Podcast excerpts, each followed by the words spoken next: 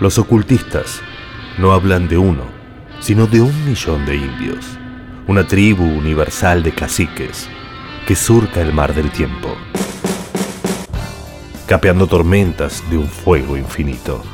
Un indio eterno que descorre el velo de la noche, trayendo la verdad que permanecía oculta, como el sol para los búhos, oculta como la razón para los insensatos. El indio atraviesa los arcanos, los grimorios y los tetragramas, cargando el peso de los siglos, agitando la chispa del misterio.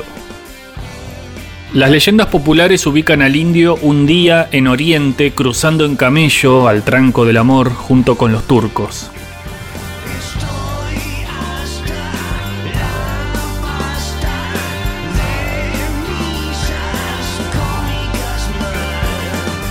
Esparciendo su verba entre las tiendas de Barbazul, convertido en animador del juego, en condimentador, con el café que se enfría en su mesa fría.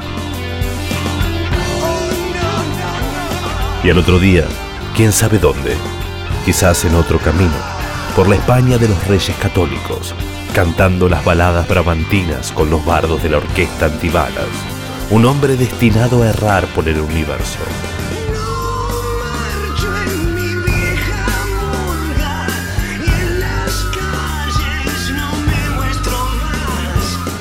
Con el sublime y pesado propósito de las antiguas lobas pulpas del amor letal.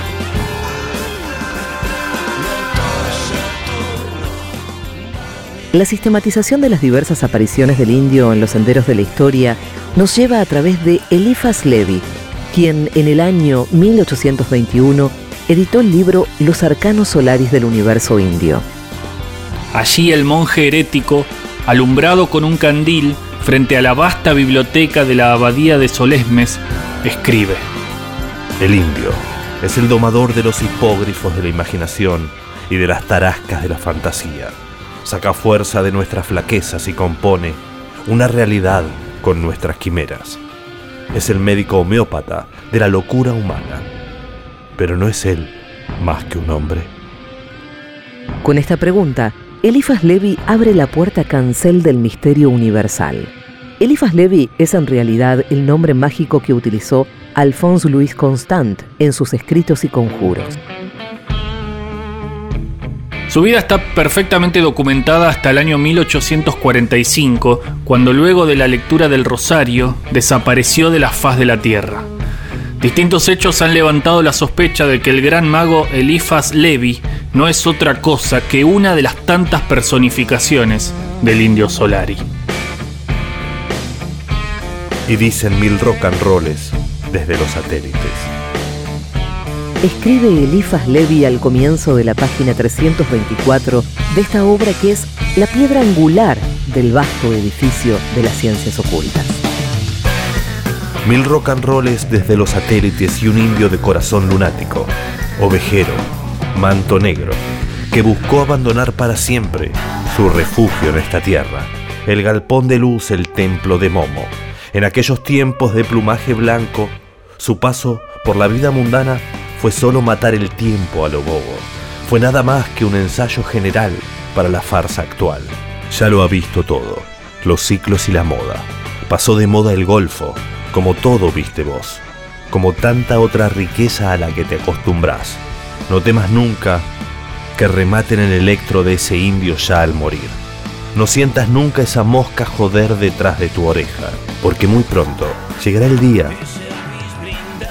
en que montado en la efesiera toda mostaza, te fundas con las estrellas,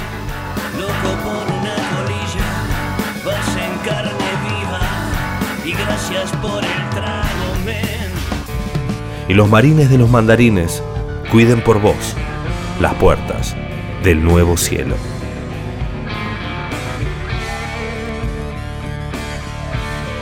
La desaparición de Eliphas Levi cimentó el mito del indio universal. De la noche a la mañana ya nada se supo de él. En su celda vacía solo hallaron un viejo gabán y, cosido dentro del forro, el abad desempolvó una antigua nota escrita con sangre que solo decía 2 palabras: Momo Sampler. Desde aquel día, la tradición espiritista intentó descifrar el mensaje y reconstruir el camino del indio durante los siguientes 200 años. Los esotéricos analizaron cada mensaje, el vuelo de los pájaros, el ritmo efímero, luces efímeras, el grito efímero. A comienzos del siglo pasado, el empresario y ocultista Francisco Piria cuenta en sus memorias que el lugar donde construyó Piriápolis, en la costa de Uruguay, le fue revelado por un indio que llegó por mar desde Oriente, con el corazón hueco y el bote roto, con el indio allí, en su remolque sin luz, como un polizón. Finalmente, en 1973, se hizo la luz, velito, y algo de misterio de los siglos logró disiparse. Michael Ende publica Momo, y en un breve epílogo decía: he de confesar que escribí esta larga historia de memoria, tal y como me la contaron. En aquel entonces, yo estaba haciendo un largo viaje cuando tuve que pasar una noche en mi compartimiento de tren acompañado por un extraño pasajero calvo.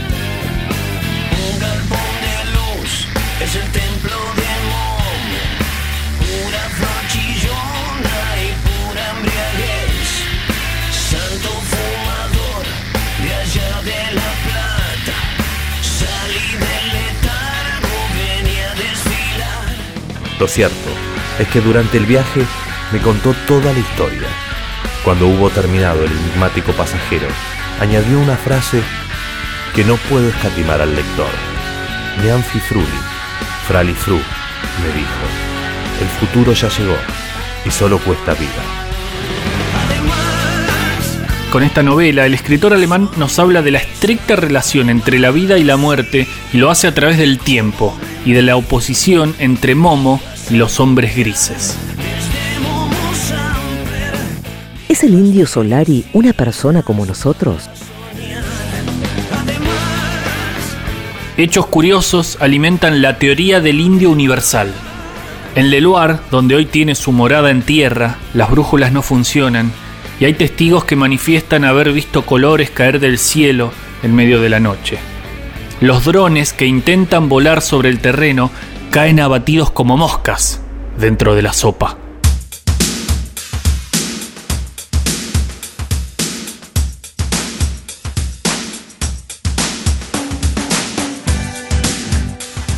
No podrá saberse nunca la verdad.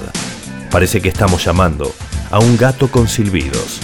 Y en este continuo devenir, el hombre a veces gana y a veces pierde, como todo jugador. Mientras tanto, las canciones del indio son mantras, son gritos nativos, son conjuros, son himnos que nos ofrecen visiones de nuestro mundo y de otros universos. Si una noche de invierno, un viajero.